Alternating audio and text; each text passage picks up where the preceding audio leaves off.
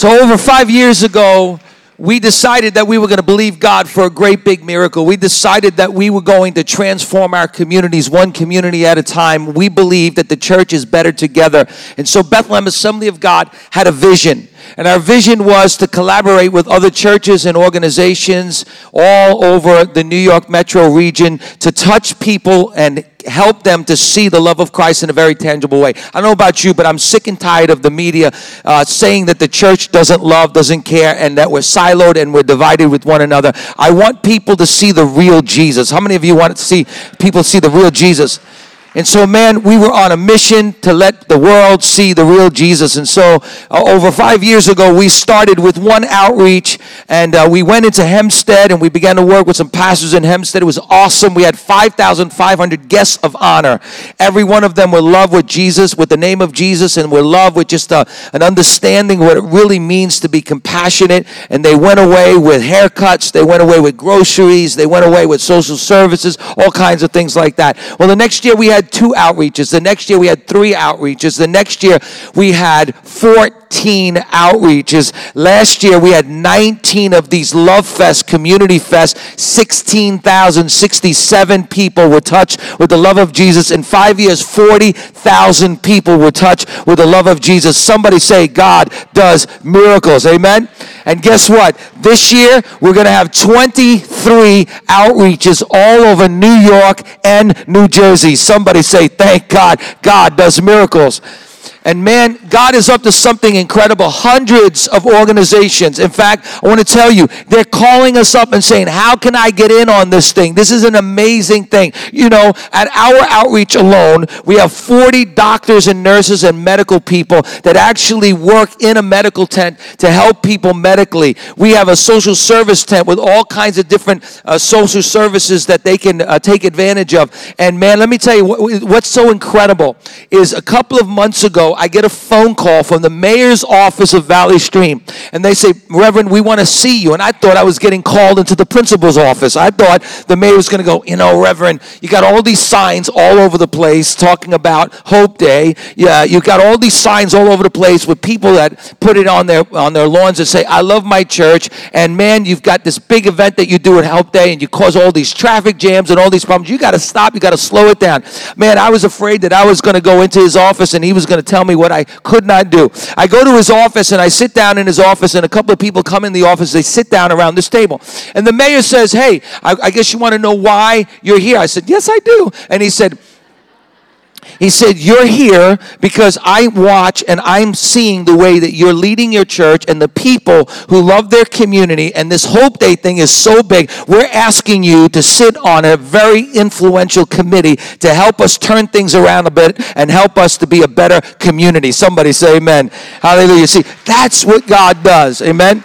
And that's not just happening here, but all over Long Island and New York, mayors and officials, they're coming back to the church saying, look, we're seeing what you guys are doing, and it's just absolutely amazing what you're doing. And so, listen, I need you all in. And uh, June third is coming really fast, and there's a couple of things that I really, really need your help with, because um, I'm telling you right now, it's pretty overwhelming to think, you know, we just started out with one, now it's twenty-three, and now, and listen, the president of Convoy of Hope is flying in on June the third. He's going to be with me the whole weekend, and he's looking at this model and in amazement, and they're saying, how did they do this in New York? Because they want to do it all over the country and all over the world. They want to reproduce it over and over again, and so uh, we've become the model for that. And it's just by the grace of God, I sit back and go, I'm not smart enough to do this. I'm not smart enough to lead this thing. I know it's you, God, all the way. You're a big and awesome God. But I need your help in a few ways. First of all, there are twenty-three outreaches, and all twenty-three outreach, man, I'm telling you what, God is doing some incredible things in all these different communities. We have what's called the Hope Day Network, and it's the umbrella over all these uh, outreaches. Now, each church and each site is independent in the sense that they have to raise their own finances for that, but we supply all of the leadership, all of the administration. We supply all the T-shirts. We supply all the advertisement. We supply so many things to help these organizations uh, come together and do these outreaches all over New York and New Jersey right now. And um, so that costs money, number one. Number two, our own outreach is going to cost us over forty thousand dollars. Uh, Why? Because we are planning for four thousand people in Valley Stream. four thousand. That's our goal. And uh, we need your help in every area. And if we pull together, we can have an incredible, incredible outreach on June the third. Here's what we need. We need you, number one, to sign up and be a volunteer. I'm expecting everybody in this church. If you attend the church, be a volunteer for that day. You can give out a hot dog. You can set up a table. You can set up a chair. You can get involved in all kinds of areas. We need you to step up big and help us as a volunteer. And you can go on uh, the actual app, our app, or you can go on Hope Day New York, and you can sign up to be a volunteer. We need you to sign up and sign up really quick so we know exactly who we can depend on. You're going to get a free T-shirt. And that, that'll be a blessing. And so that we're going to have all these. We're going to have over four thousand volunteers all over New York, all over the place, just really loving on God and loving on people. And I just want you to be a part of that. Don't miss the opportunity. Now, the second thing you can help us to do is raise some funds for this. And how you could do this, it's so simple. In the back, after the service, there's going to be a Hope Day representative. And she's going to have two envelopes. In those envelopes, there's going to be one envelope for business. Businesses. You may have, you may work for a company. You may work for a big corporation, and they're always looking to do these things. This is a humanitarian effort. They love this stuff. They want to give to this stuff. They need to give to this stuff. They really need to give to this stuff for tax purposes and all kinds of things. And they're always looking for something like this. And so I would really encourage you to take one of those letters to your business, to where you work, or many businesses. We need your help. We need to raise over forty thousand dollars for our outreach, and we need your help. Just simply give it to them. They'll read the letter. They will be blown away by that. They'll be able to go on the website. They'll be able to see uh, this video and all of what we do. They'll see all the statistics, and they will get involved. I promise you.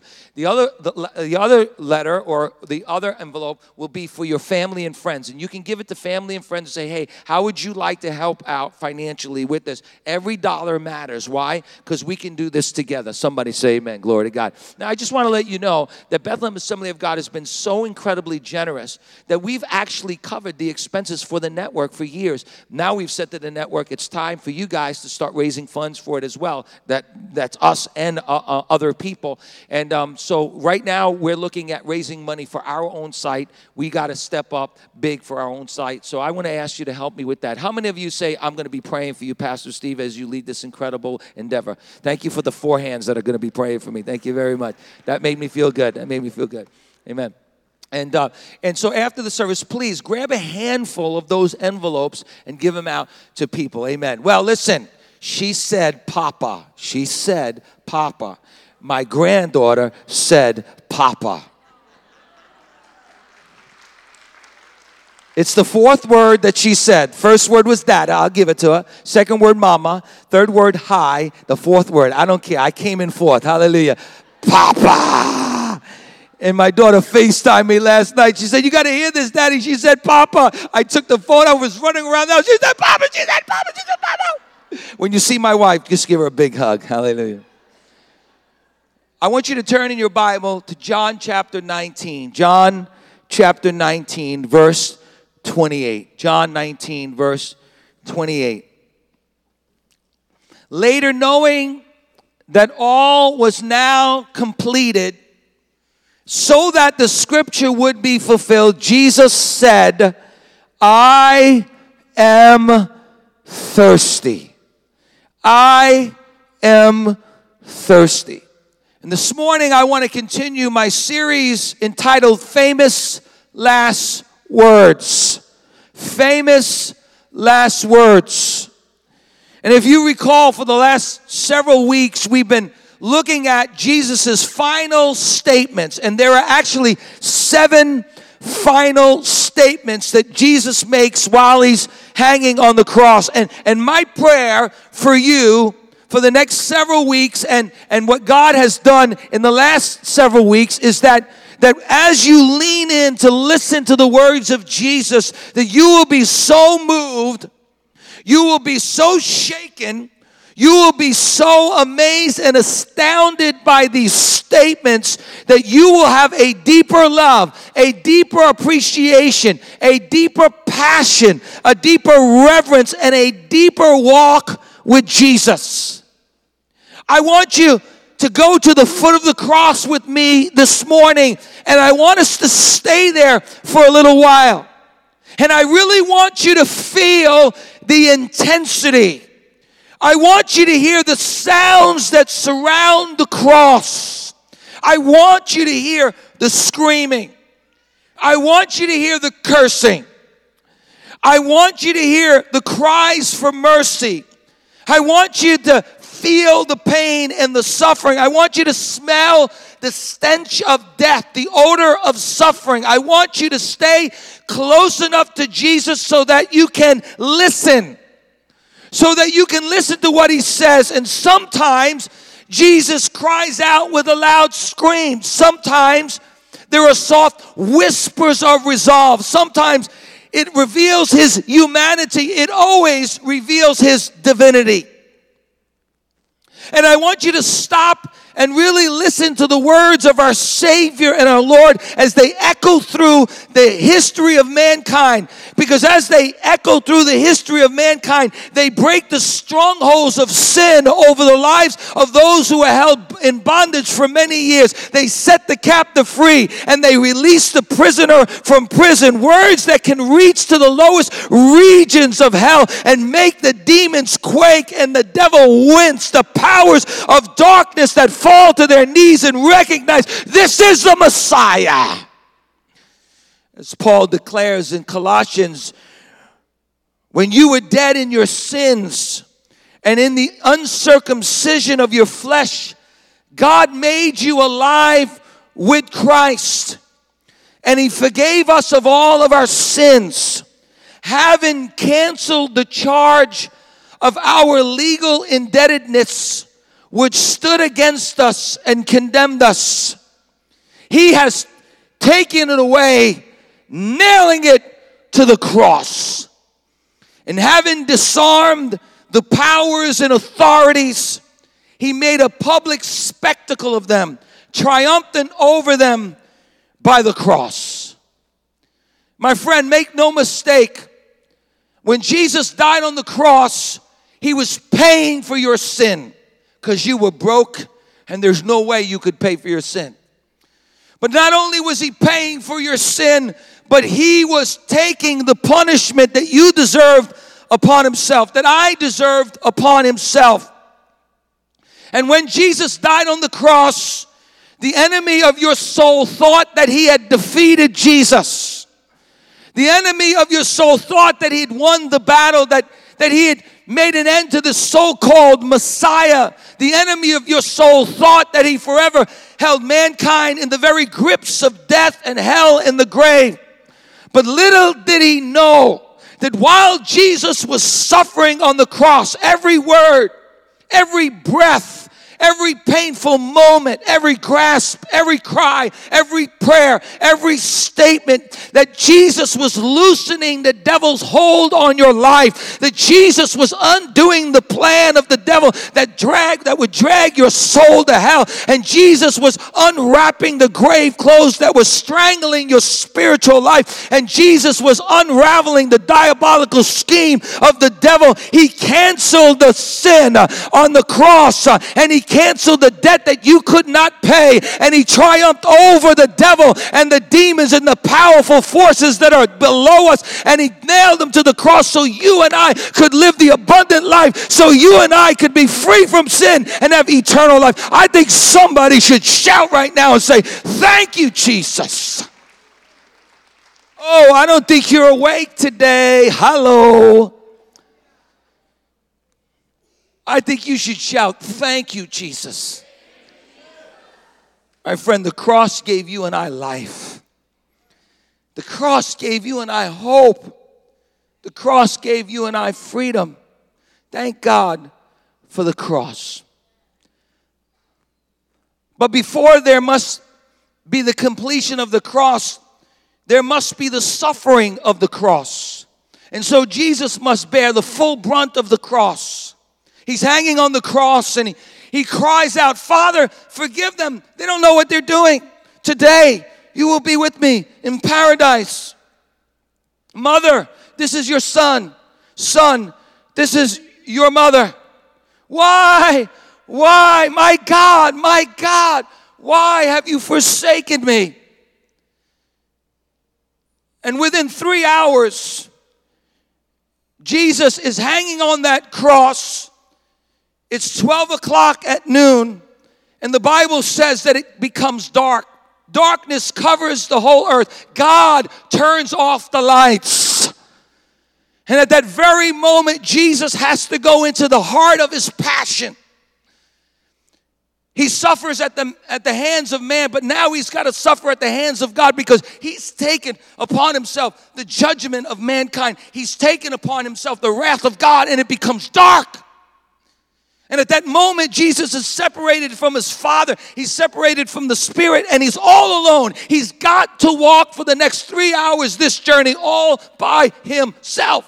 No aid from the from the angels, no aid from his Father, no aid from the Spirit. He must walk this journey by himself. And Jesus is bearing the judgment that we deserve upon himself. He's bearing the wrath of a loving and holy God, and he's separated from God. And as he cries out, "Why have you forsaken me?" he reveals his humanness. But now he's going to utter another statement. In fact, the next three statements are quick statements. The several other ones before that were over several hours, but now he's going to utter these three state- statements really quick. And if you really want to hear what he has to say, you will have to lean in. You'll have to get closer. You'll have to listen really carefully. You'll have to catch it quickly. You can barely hear it. Unless you stand close enough, you'll hear Jesus, but he won't cry out this time. He won't scream out, "My God, my God, why have you forsaken me?" It will be more like a moan. It'll be a, a whisper. And it'll take every ounce of his strength just to say these few statements. The first statement he says is dipso. In, in, in the English, it's two words. In the Greek, it's one word. I thirst. Dipso. I thirst. I thirst. And now a soldier responds. Maybe the soldier responds out of pity. Maybe the soldier actually responds out of duty. Maybe the soldier responds because the soldier is in awe of this man who's hanging on the cross. He never saw something like this in his life. Perhaps maybe he's at the foot of many men who die on the cross. But this man, he's different. This man doesn't curse God. He doesn't curse man. He doesn't curse even the day that he was born, but he blesses, he forgives, he cries out to his heavenly Father. But there's something different about this man, as the Bible says that there was a, a Roman soldier that actually beat his breast and said, "This was the Messiah, this was the King of the Jews." I'm not certain which Roman soldier did it, but the Bible tells us that a Roman soldier takes his pail. It was actually a canteen. And they would carry it around with them, Roman soldiers, and they had what was called cheap drink. It was like the cheap wine you buy at the drugstore, C V S. It was the cheap, cheap drink of the day. And it was mixed with wine and vinegar and gall or water. And it was actually intended to quench his thirst. There was another bucket. That bucket was mixed with wine, vinegar, and gall. And just that, and it was really made for one reason. It was to dull the pain of those that were suffering the execution as a criminal. And so we know that Jesus denies it in the beginning. Why? Why does Jesus deny the wine, vinegar, and gall in the beginning? You know why I believe? I believe the Holy Spirit showed me. Because Jesus didn't want to dull any of his senses. He didn't want to numb any of the pain, but he, he wanted to feel to the utmost what it felt like to suffer as a human being. He didn't want to dull any of the pain because he wanted to, to go to the deepest, darkest areas of pain pain, of suffering in his own human life, so that you can know that no matter what suffering you go through in your life, Jesus knows what you've gone through, because we have a high priest that's been touched with the feelings of our own weakness, with the feelings of our own pain, with the feeling of our own suffering and agony. He did it for you. He did it for me. Somebody say, thank you, Jesus. You did it because you love me with an everlasting love. But now they take a pail, sour vinegar, vinegar wine mixed with water, the cheapest drink of the day. It was the common drink of man. And the Bible tells us that, that at that moment, he takes that, that drink. It's actually not a sponge.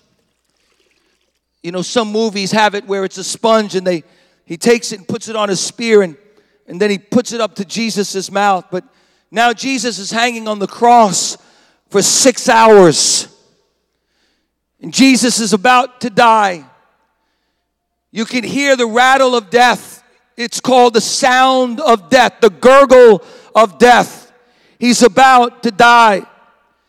And the Bible says a soldier, for whatever reason, he takes hyssop, and he dips the hyssop in this water. Now we know, if we're students of the Bible, that, that hyssop was used in the Old Testament for many things. But on one occasion, hyssop was used as they took the hyssop and they, they, they put it in a bucket of blood. And they took that blood and they, they, they applied it to the doorpost of their home, so that when the death angel came, he would pass over. And thus we celebrate what's called Passover. And now the Passover lamb, he's hanging on the cross, and he's shedding his own blood for you and I. He's the Passover. He's the Passover lamb. He's the Passover lamb. Hallelujah. And he's hanging on the cross so that when the death angel comes, he will pass over your house. For God so loved the world that he gave his only begotten son, that whosoever believes in the Passover lamb, when you look to the Lamb of God, the lamb that was slain from the foundations of the earth, the death angel will pass over and give you eternal life. Hallelujah. Say, thank you, Jesus, for eternal life.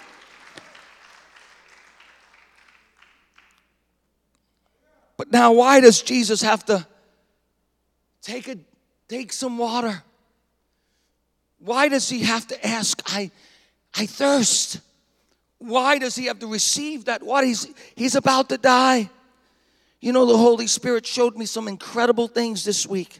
I have, I think that the reason why I'm so passionate about preaching these sermons is because it's changing my life, maybe more than anyone else. But but as I've been sitting at my living room table studying these sermons, the Holy Spirit's brought me to the foot of the cross, and it's it's changing the way that I see the cross. It's changing the way that I see my Savior.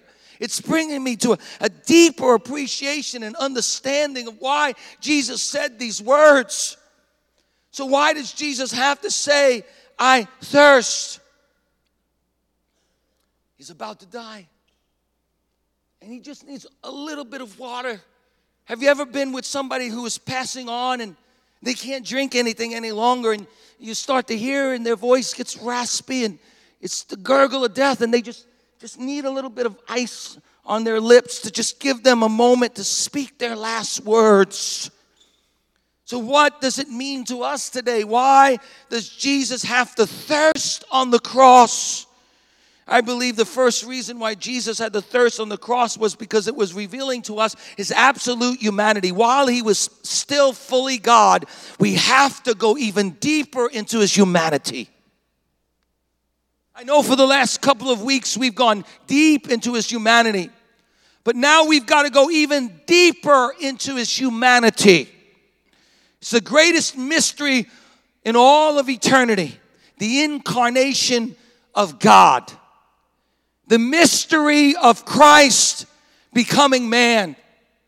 I have to confess to you, it's a mystery that I, I, I cannot even wrap my mind around. I cannot even really understand the depth of the mystery of why God would want to become a man. And the Bible says that he didn't just become a man for thirty-three years. He didn't just become a man just to die on the cross. But the Bible says that he became a man throughout all of eternity. That the Bible tells us that he's still fully God, but he's still fully man. As the Bible says, there is one mediator between God and man, the man, Jesus Christ, that Jesus took on something that he never was, and he never lost what he always was. He's the God-man throughout all of eternity, and he's seated in heaven right now, and he ever lives to make intercession as a man for you and I. That is the great mystery of the Godhead.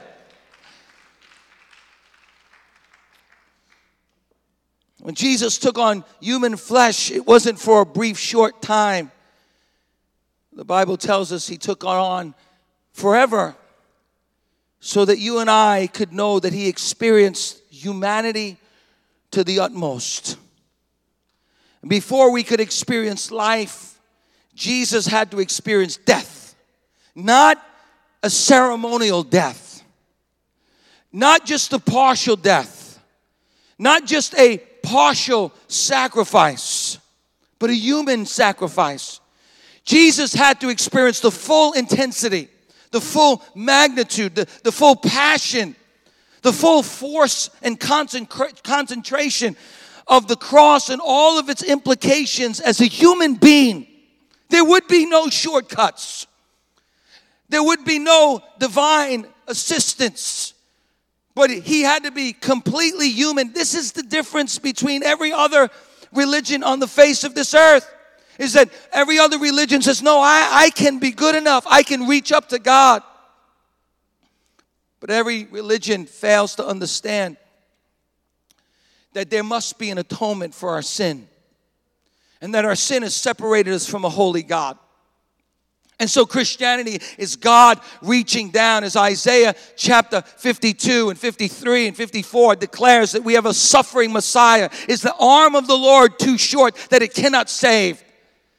That he bore upon himself our transgression, our iniquity. The punishment that brought us peace was upon him. And by a human sacrifice, he made peace with God for us. Somebody help me out. And the Bible tells us in the beginning was the Word. And the Word was with God. And the Word was God. And the Word became flesh. And it dwelt among us. And we beheld his glory. The glory that came from the Father. Jesus said, I am the truth. I am the way. I am the life. The Bible tells us that by him and through him and for him, all things were created. Jesus, the Word, created the vast, powerful waters of every sea, of every ocean, of every lake, of every cloud that holds every rainstorm. All things were created by him and for him. He holds the rain in a dry and parched land. He sends the rain to water the fields, to produce the harvest, and all the fountains and all the streams and all the mammoth geysers are controlled by his powerful hand. And the truth is, Jesus could have commanded his Father to open up the heavens. He could have commanded his Father. He could have asked his Father, oh Father, I thirst for water. Oh Father, I need a drink. He could have said to the angels, bring me a glass of water, bring me something from heaven, like they did for David when the men, the mighty men of David went and brought him a glass of water. But Jesus would not have any assistance from the Father. He could have cried out, I thirst, and the Father would have broke open the heavens and sent out a deluge of rain that would have t- touched his heart and would have given him uh, uh, quench his thirst. But he did not do it. Why? Because he had to get to the point in his life where he said, I am thirsty, like everyone else becomes thirsty in their life. The angels would have gladly gone to the ends of the ocean to bring Jesus a cup of water. And now fully human, he must feel the intensity of becoming so thirsty. Twelve hours of being mistreated.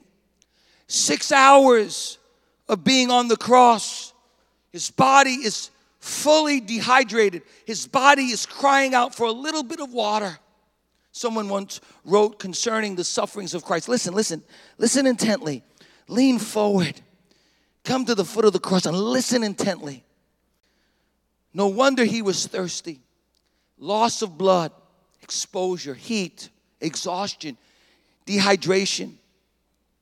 He's been on the cross now for six hours. The sweat rolls off like a bucket. It's hot, and the flies are buzzing around him. The crowds are taunting him. The blood mixes with the sweat as it pours off his body. In the end, dehydration sets in. You know what happens when dehydration sets in. You know what dehydration is like? First, it gives you a fever. Then it gives you a, a terrible throbbing pain in your head. And then there's cramps all over your body. And then nausea sets in. Then your eyeballs begin to dry up in the socket. And then your lips begin to go so dry. Then your tongue gets swollen and thick. And then your throat feels like sandpaper. Your vocal cords swell up. And in the end, you could barely, you could barely even whisper. It doesn't even sound like words from a human being. It sounds like an animal croaking. No wonder Jesus is now thirsty. The one who said to others, if you're thirsty, come, come and drink of me, and I will give you living water. Now he is thirsty. And he cries out, dipso, I, I, I thirst. In fact, the human body is made up of two-thirds of water. So if you live to be seventy years old, your body will require one point five million gallons of water. A two percent loss of water supply results in a twenty percent decrease of energy. So somebody give me some water. No, I'm just kidding. Loss of ten percent and you cannot walk. Lose ten percent of your water mass and you can't walk. Lose twenty percent of your water mass and you die. You cannot live more than seventy-two hours without rehydrating yourself. Veteran soldier B H Turner testified, the greatest pain a wounded soldier endures is thirst. Wounded and left on the battlefield, all he could hear in the night were the soldiers crying out, I thirst, dipso, I just want water, water. More painful than a bullet wound, more painful than a stabbing wound is the loss of water and the lack of hydration. But God had to become one of us to the fullest extent so he could give us life. Jesus had to suffer to the outer edges of endurance. Have you ever worked so hard? Have you, have you ever gotten so lost in your work? Maybe you were working outside in the garden in August, and it was a humid day. It was a hot, humid day like we traveled to Cuba. And let me tell you, I'm going to be honest with you. We went to Cuba last year, in July, in October, physically, I got so sick. By the time October came, I was so dehydrated. I, would, I, I, I have to tell you, I spent time in the hospital because I had gone to Cuba and, and my body could not keep up with the demand of water that I needed. And I became dehydrated. And for, for four months, I had pain in my arms, pain in my legs. I didn't know what was going on. I thought it was an attack from the enemy. I just was so filled with pain. And it took me time to recover from that dehydration. It was, it was tough. I thought I could handle it. You know how I preach here. I went there and I preached sometimes two, three times every day in, in, in a church that the roof was made out of tin. You walk into the church, block and tin, it felt like an oven. And I really am not the kind of person like, that, that likes to drink a lot while I'm speaking. So I just I just preached, I just preached, I preached, preached, preached. And I just couldn't get enough water in me. And then we went and worked outside on a building for three days. By the time I got home, I was dehydrated. And I didn't stop. I just kept on going. We had Hope Day. We had other things going on. I just kept on going until I dehydrated my body. Have you ever worked so hard? Have you ever felt like you've pushed yourself to the edge of exhaustion. Maybe you're a trainer. Maybe you work out. Maybe you're a bodybuilder like me.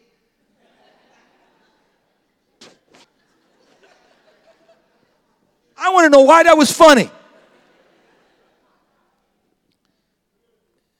And you've become so thirsty. And all you really needed was a drink of water. Hydrate yourself. Maybe you, you've pushed yourself right to the point of dehydration. And Jesus now has to endure the cross to the end. In fact, Hebrews chapter twelve tells us, therefore, since we're surrounded by such a great cloud of witnesses, let us throw off everything that hinders us and the sin that so easily entangles us, and let us run with perseverance. Let us run with endurance to the end, the, the race that is marked out for us. Fixing, listen to me, fixing our eyes on Jesus, the pioneer and perfecter of our faith. Listen what he says. Listen, lean up. For the joy set before him, he endured the cross. He endured its scorning and its shame and sat down at the right hand of the throne of God. Consider him who endured such opposition from sinners so that you might not grow weary and lose heart. The writer of Hebrews says, let's run our race with great endurance.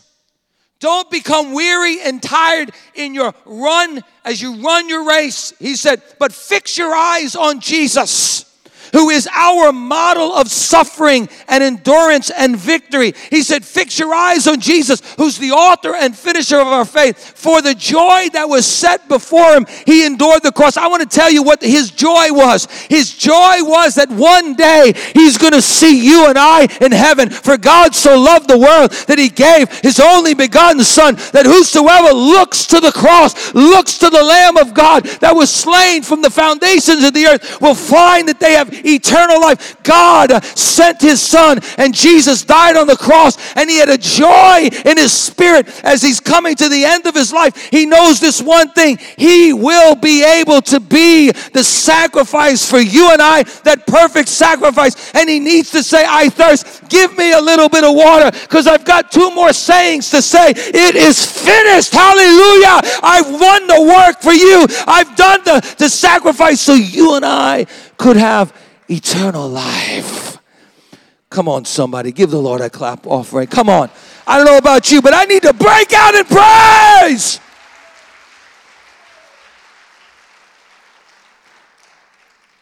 He endured the cross to the very end, and he did it fully human. This is so critical. In fact, this is so important that Paul the Apostle writes in the book of Colossians. He has to actually combat what's called Gnosticism. And Gnosticism is a false doctrine that crept into the church. In fact, the Apostle John has to also combat the same problem, because there were those that came into the church and they told them, they, they said, listen, it's okay to believe in Jesus, but Jesus never really became a man. It's okay to believe that he was the sacrifice, but he never became a man. Listen to me. He was a ghost. He was a spirit. And while he looked like a man, he never became a man. And you see, that is such false doctrine that is so dangerous that John the Apostle has to write this to those that are listening to this lie. Listen to what he says. He says, dear friends, don't believe every spirit, but test the spirits to see whether they are from God. Because many false prophets, are you hearing me, have gone out into the world. And this is how you will recognize the Spirit of God. Every spirit that acknowledges that Jesus has become, has come in the flesh, is from God. Everyone who tells you that Jesus was God, in the beginning was the Word, and the Word was with God, the Word was God, and became flesh, and dwelt among us, and died as a human being, they're giving you the right gospel. He said, but anyone who tells you that he never really became human to the point of death, human, human, just like you and I, don't believe them. For Paul the, the, the apostle declared, "For the message of the cross is foolishness to those that are perishing, but to us who are being saved, it is the power of God." Foolishness, utter foolishness, some would say. In fact, last night I watched a two-hour debate with my great friend, Doctor Mike Brown, and he was actually debating a rabbi. And the rabbi, he really wanted to defend what he had to say, and man, he was just really passionate. And the rabbi kept on saying for two hours, "I don't need a savior. I don't need a savior. All I need to do is follow the law. I have to obey God and follow the law." And Mike Brown stood up with the passion that he has, and he said, "Friend, I want you to know the Bible tells us all have sinned. And we all fall short of the glory of God, and we all need the mercy of God." And, and someone said there's six hundred plus laws in the Old Testament. How do you know when you've gotten it all right? Friend, one day you and I will stand before a holy God. And if we don't have a Savior, if we don't have someone who's gone before us, then we will be laid bare before the Lord with all of our sin, with all of our iniquity, with all of our transgression. Thank God that Jesus died to be our sin bearer. And so he said, it's utter foolishness, this rabbi said. And the, and, and, and the Muslim says, utter foolishness. Jesus never really died on the cross. And other religions, Hinduism, utter foolishness. But Christianity understands and sees that only God could take away our sins and make us right with himself.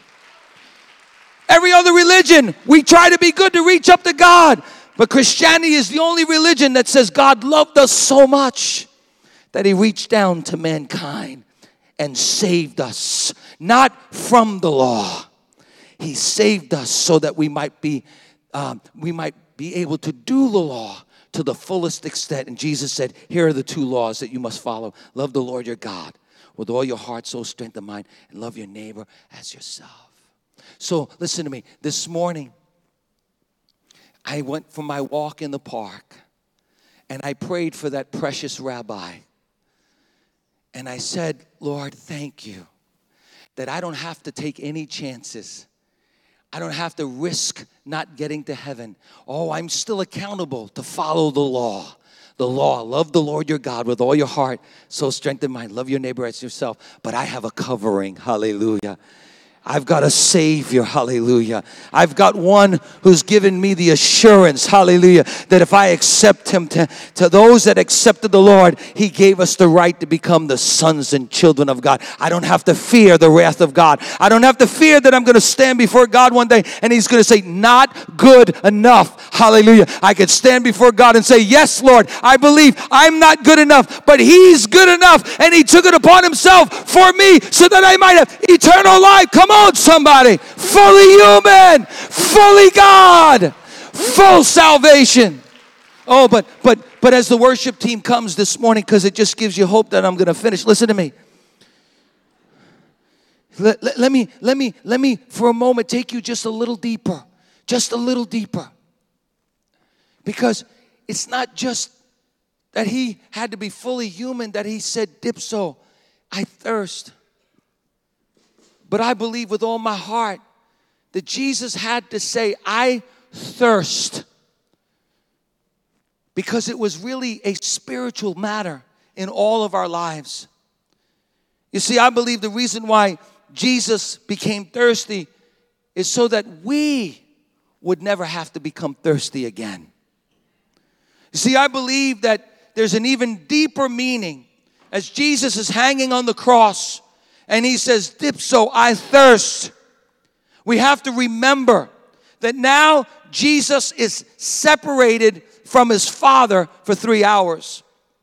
Now Jesus is separated from the Holy Spirit, listen to me, for three hours. He's all alone. He has no one to help him, no one to comfort him, no one to be his advocate, no one to be his dunamis power. And he becomes thirsty not just for water. He becomes thirsty not just to quench his physical need for H two O. But Jesus now, listen to me, for three hours is separated from his Father. He's separated from the comfort, from the union, from the peace, from the joy. He's separated from the love of his Father. And now Jesus becomes thirsty for God.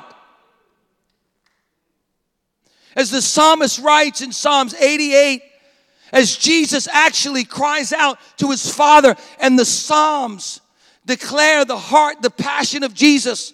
There are several Psalms that are what we call the passion of Jesus. Psalms twenty-two. My God, my God, why have you forsaken me? My God, all my bones are out of joint, and my, my tongue cleaves to my the roof of my mouth, and I and I thirst.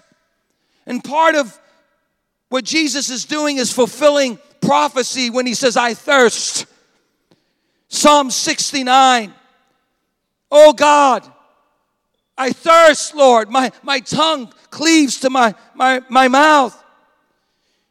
Psalms eighty-eight. I'm overwhelmed with troubles, and my life draws near to death.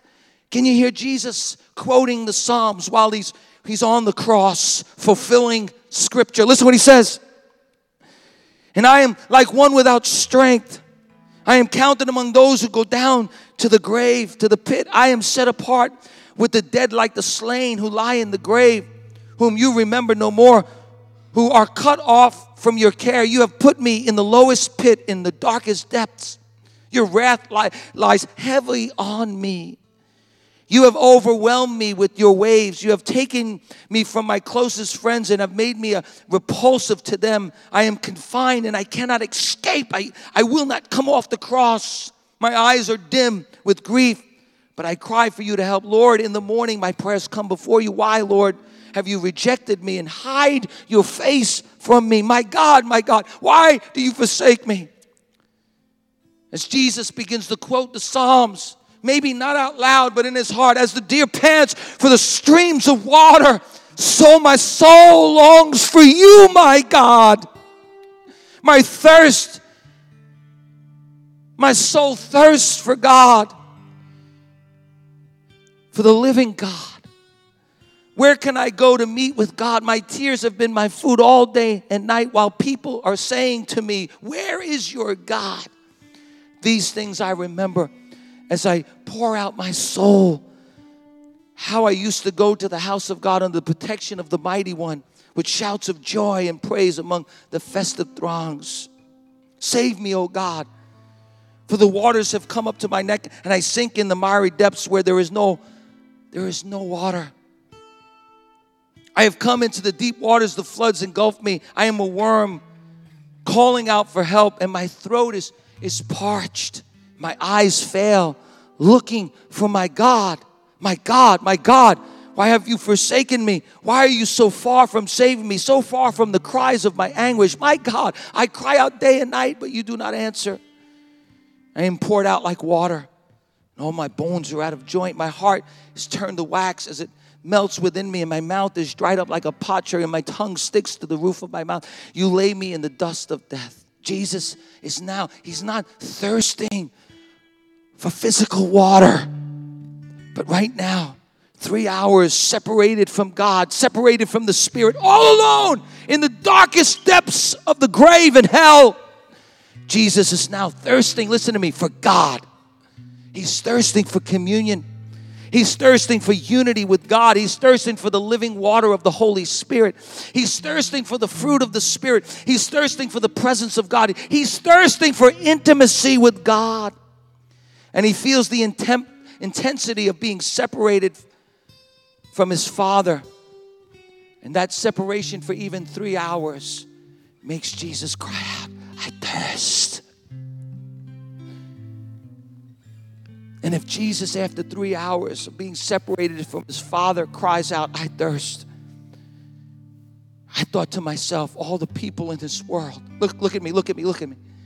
All the people in this world that are separated from God, all the people in this world that are separated from intimacy with God, how they must thirst for something.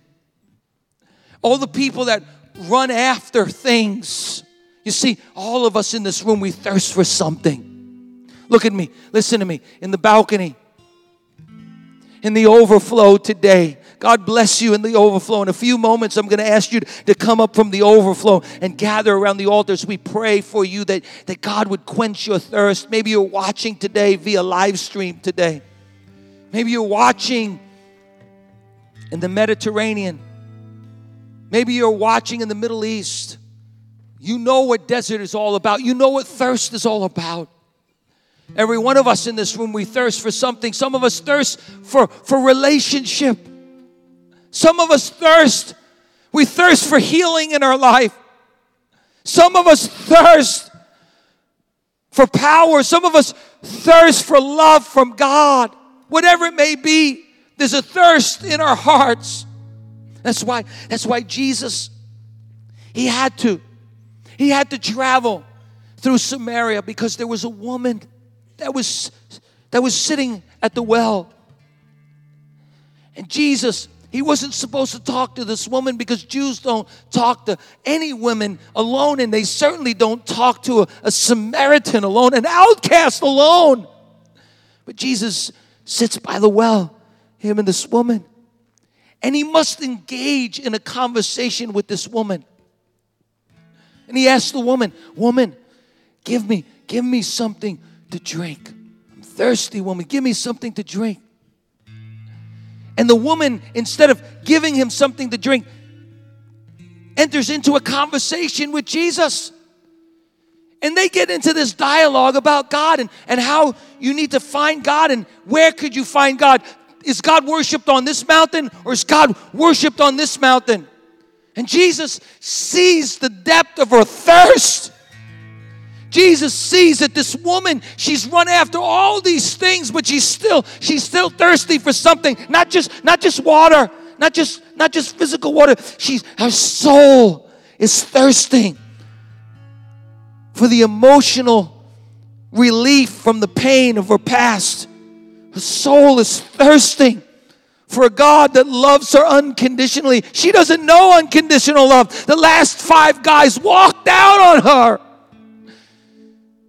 Jesus turns to this woman and says, if you would have known who was asking you for a drink of water, you would have asked me, and I would have given you living water so that you might not thirst any longer. And I believe today that the greatest need for a human being is for God to come. You see, God has put in all of our lives a hunger and a thirst for Him. And when we run after other idols, when we run after other things, we get thirsty all over again and all over again and all over again. And it never, sat- never satisfied. Listen to me, young person. I've been there.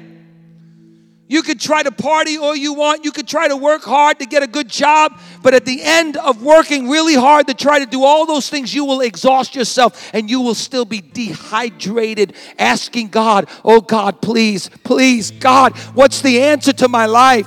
You'll be asking yourself, what's the answer that will bring me true satisfaction, that will fill my cup with something that won't leave me desperate, dehydrated, and dry?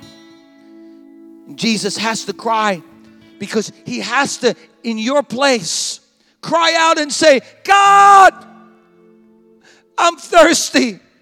Why does he have to do that? Because he knows Lou is thirsty, God, and I'm dying on the cross, and I'm thirsty because he will one day cry out to you. He's thirsty. And I must die on the cross. Franklin will become thirsty. Paula will become thirsty. Brian will become thirsty. And the only way that I can quench his thirst is to go all the way through the road of the cross. Jesus said to his disciples, it's important for me to go away, because when I go away, I will send the Paracletus, the Holy Spirit, and when he comes, he will bring water to your thirsty soul. So Jesus is just about to die. He's just about to say it's finished. And he's just about to get ready to send the Spirit. But in your place, he has to cry out, I'm thirsty. And so now John chapter seven, Jesus says this. Listen, as I close, man, I got so much more I want to tell you, but you just got to learn how to listen longer. On the last day, and the greatest day of the festival, Jesus stood up and said in a loud voice, let anyone who is thirsty come to me and drink. Whoever believes in me, as the scripture said, rivers of living water will flow from within him. And John puts a tagline to that. He says, by this he meant the Holy Spirit would come and quench your thirsty soul. Let us pray together.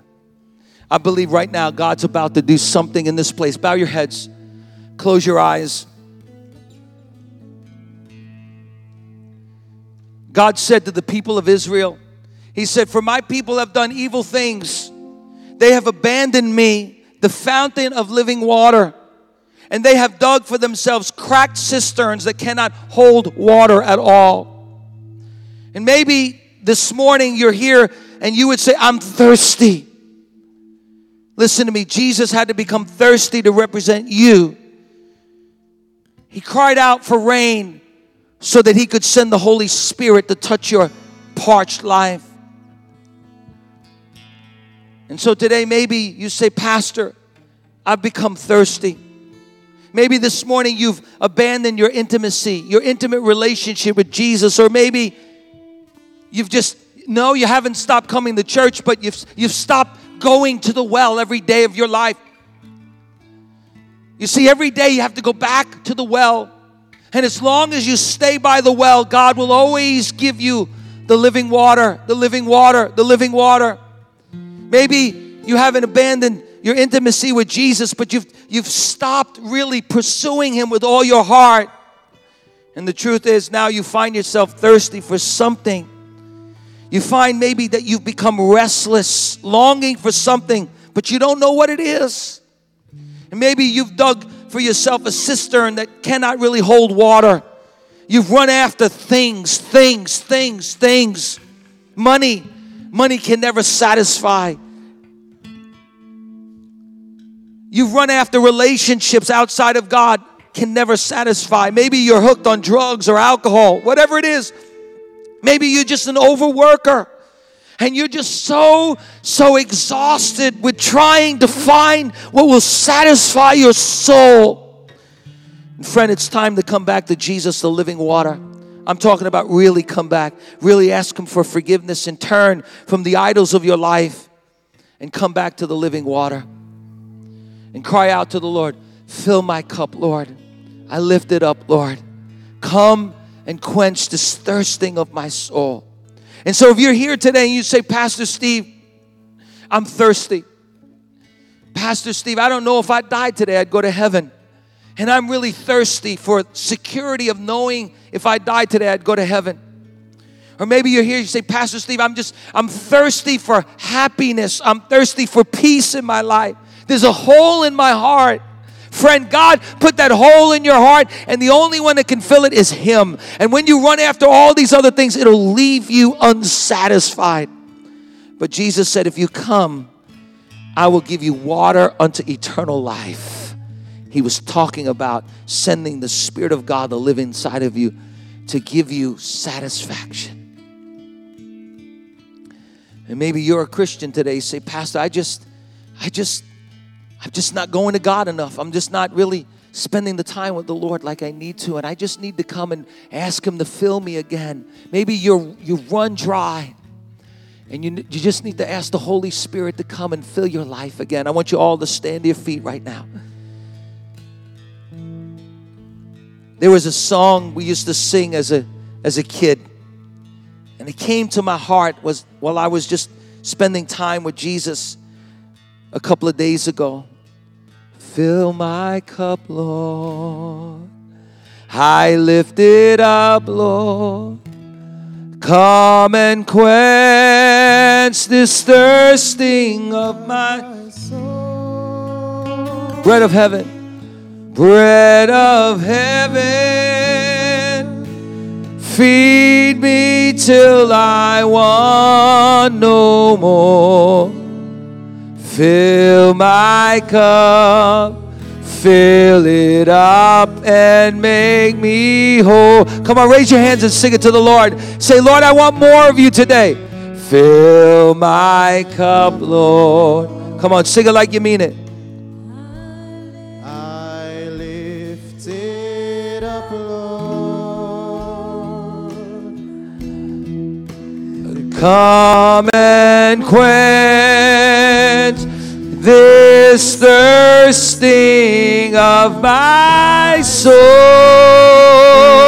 Bread of heaven, oh bread of heaven, feed me till I want no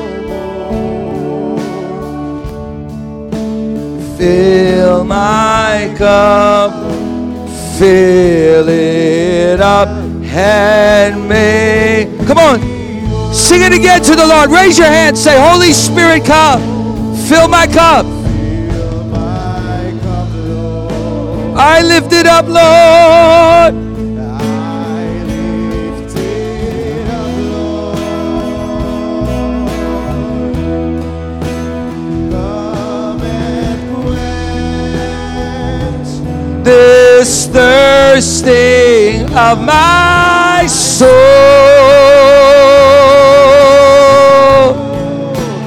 Bread of heaven, feed me till I want no more. Oh, fill my cup, fill it up. Now, I don't know about you. I don't know about you, but there's times in my walk with the Lord that I get so busy with other things that I neglect my personal walk with Jesus. And that's when God, again, gives me a thirst so that I can come back to Jesus, because He's all I need. And when I forget that, He puts a thirst back in my soul, so I run back to Jesus. And today you might say, I just need more of Jesus today. I need to refocus my attention on the Lord. And I need a touch. I need a touch of the Holy Spirit in my life today. I need the anointing of God. I need the power of God again to give me strength to go on, to face the things in my life. I want you to raise your hands one more time, and I want you to sing with all your heart, fill my cup, Lord. Fill it up, Lord God. Lord, I want to I want to have living water flowing through my life so others can come and drink. Hallelujah. Come on. Fill my cup, Lord. Hallelujah. Oh, fill my cup. Oh, yes, oh God. I lift it up, Lord. Come and quench this thirsting of my soul. Bread of heaven, oh bread of heaven, oh yes Lord, want no more. Fill my cup,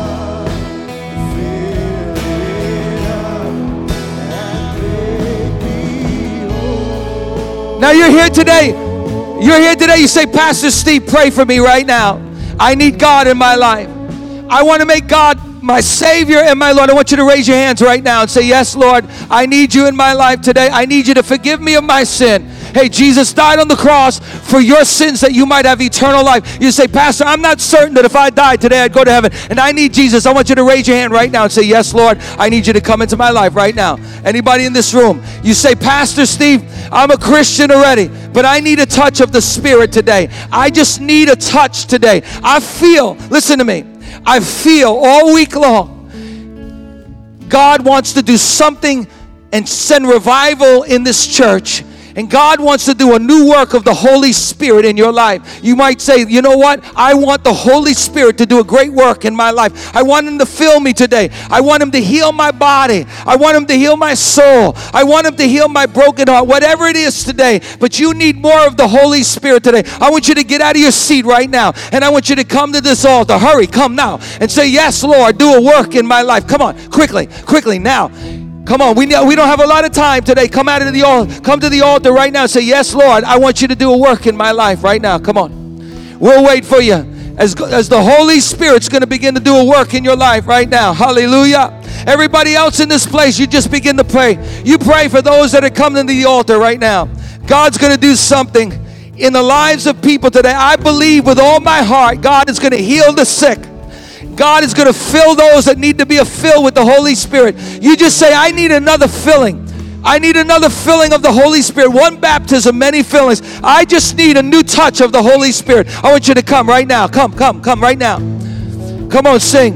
Oh, fill my cup, Lord. Hallelujah, Lord. I lift it up, Lord. Come and quench. Come and quench this thirsting of my soul. Oh, bread of heaven, feed me, feed me till I want no more. Fill my cup. Fill it up and may. You're struggling today. Maybe you're in the cafe today. I know in the cafe after the service things kind of disperse, but if you're in the cafe this morning, you need to make your way up from the cafe. You say, you know, I need prayer today. I want somebody to pray for me right now. There are people that want to pray for you. Maybe you have a sickness in your body. Maybe you're addicted today. Maybe you're addicted to something. You keep on going back to that thing, whatever it is, because you think that's going to bring satisfaction in your life. And you need that chain to be broken in your life. You need that addiction to be broken in your life.